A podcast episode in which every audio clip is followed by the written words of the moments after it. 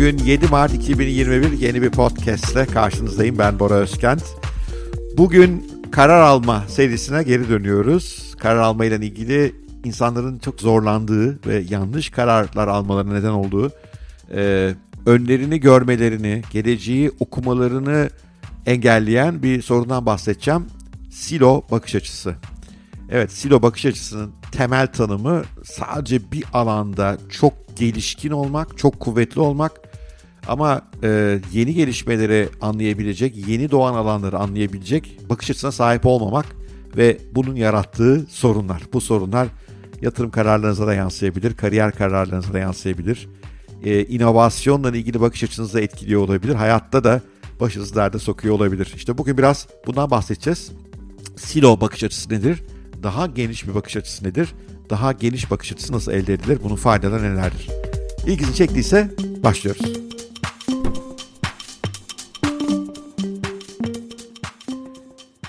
Silo bakış açısı e, mesela bir konu uzmansınız atıyorum otomobil konusu uzmansınız ve yıllardır otomobil sektöründe çalışıyorsunuz.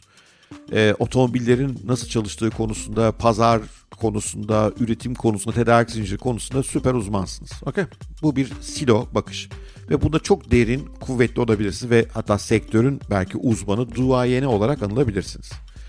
Bu bakış açısı mesela Tesla örneğinde veya aslında Tesla'dan biraz dışına çıkacak olursak elektrikli araçlar veya otonom teknolojiler konusunda geleneksel otomobil firmalarının bakış açısını çok sınırlandıran bir şey oldu ve bu silo bakış açısından dolayı hem bu firmalar bu oyunlarda geri kalmaya başladılar hem de yatırımcılar açısından bakacak olursak veya hatta yatırım uzmanları açısından bakacak olursak pek çok insan, yatırımcı, yatırım uzmanı veya otomobil sektörü yöneticileri değişimin büyüklüğünü anlayamadılar. Çünkü silo bakış açısı onları zorladı.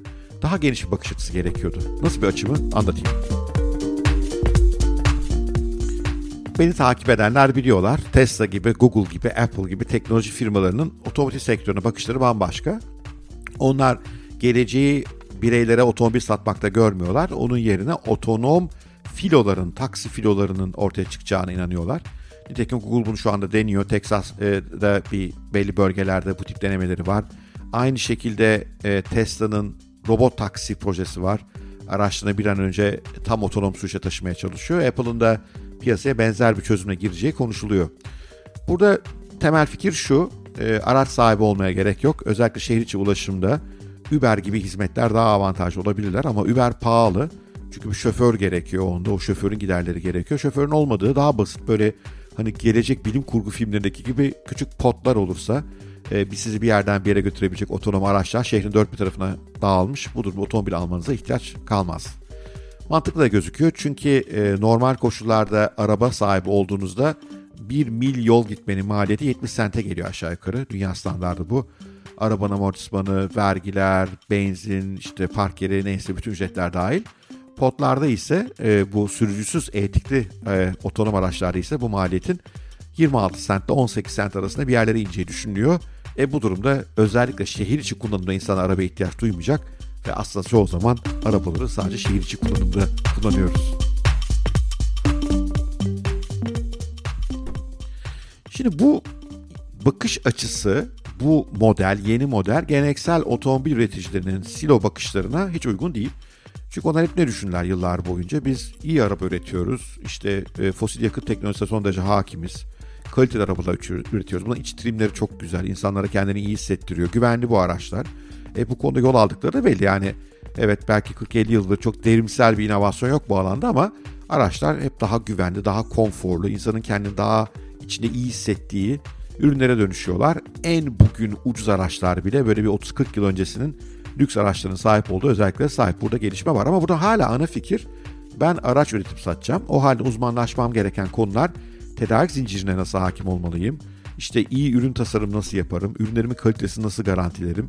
E, bayilik sistemi nasıl yönetirim? Ürünlerimi tüketicinin sevdiği doğru renklerde, iç trimlerde nasıl üretebilirim? Satış sonrası hizmetleri nasıl veririm gibi konular ve bu silo otomobil sektörünün duayenlerin içinde var ola geldiği silo.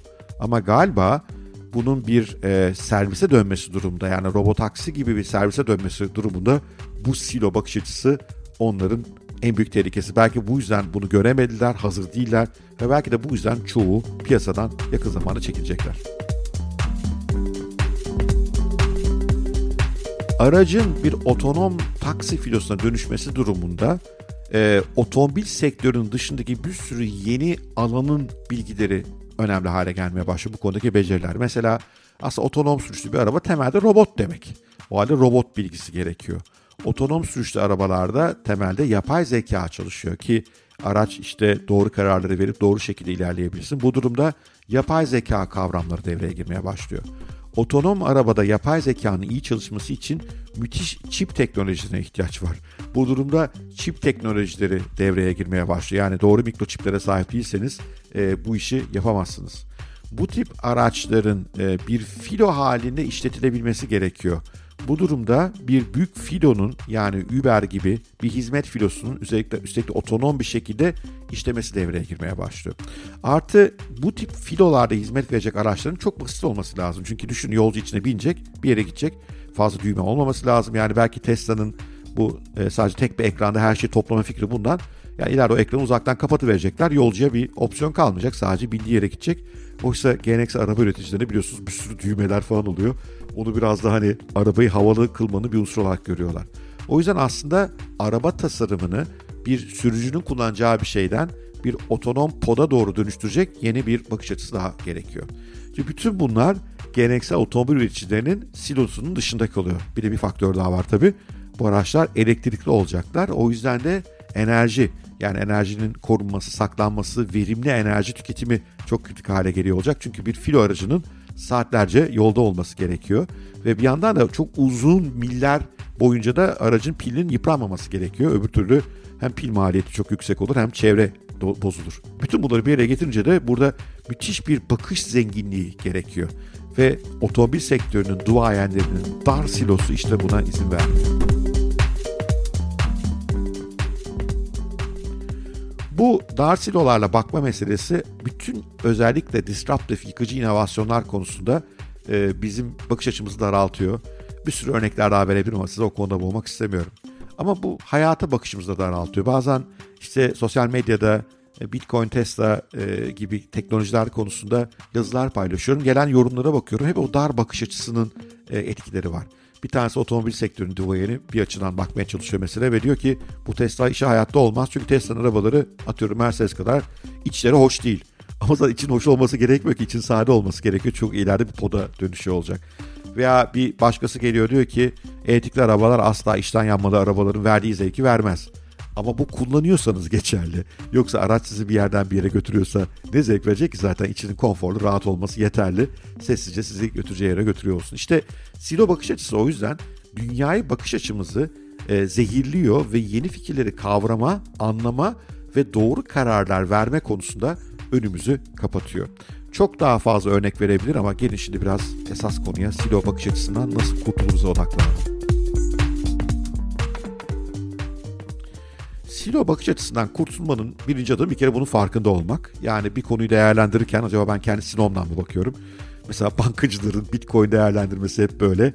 İşte acaba o öğrendiklerim burada işe yaramıyor olabilir. Mesela soruyorlar bana karar verin bitcoin bir işte para birimi mi bir varlık mı yoksa bir finansal aset mi bir işte varlık mı? E belki de ikisi birden yani çünkü onların görüşünde ya para vardır dolar tl ya varlık vardır işte altın ise senedi. Ama bitcoin e, sınırlı üretimi olan bir para olması itibariyle belki de aynı zamanda bir varlık. Yani bu tip şeyleri anlamakta zorlanıyorlar. O yüzden önce bir bunun farkında olacaksın. Ya ben belki bu olaya eski silomdan bakıyorumdur. Bunun arkasındaki teknolojiyi anlamıyorumdur. Bu önce bir farkında olmam gereken konu. Silo bakış açısının ve uzmanı olduğum alanın aslında bu yeni alanı kavramam konusunda önümü kapatabileceğimi fark edebiliyor olmam lazım. Silo bakış açısından kurtulduktan sonra yapmam gereken şey gayet basit. Yan silolara gitmek.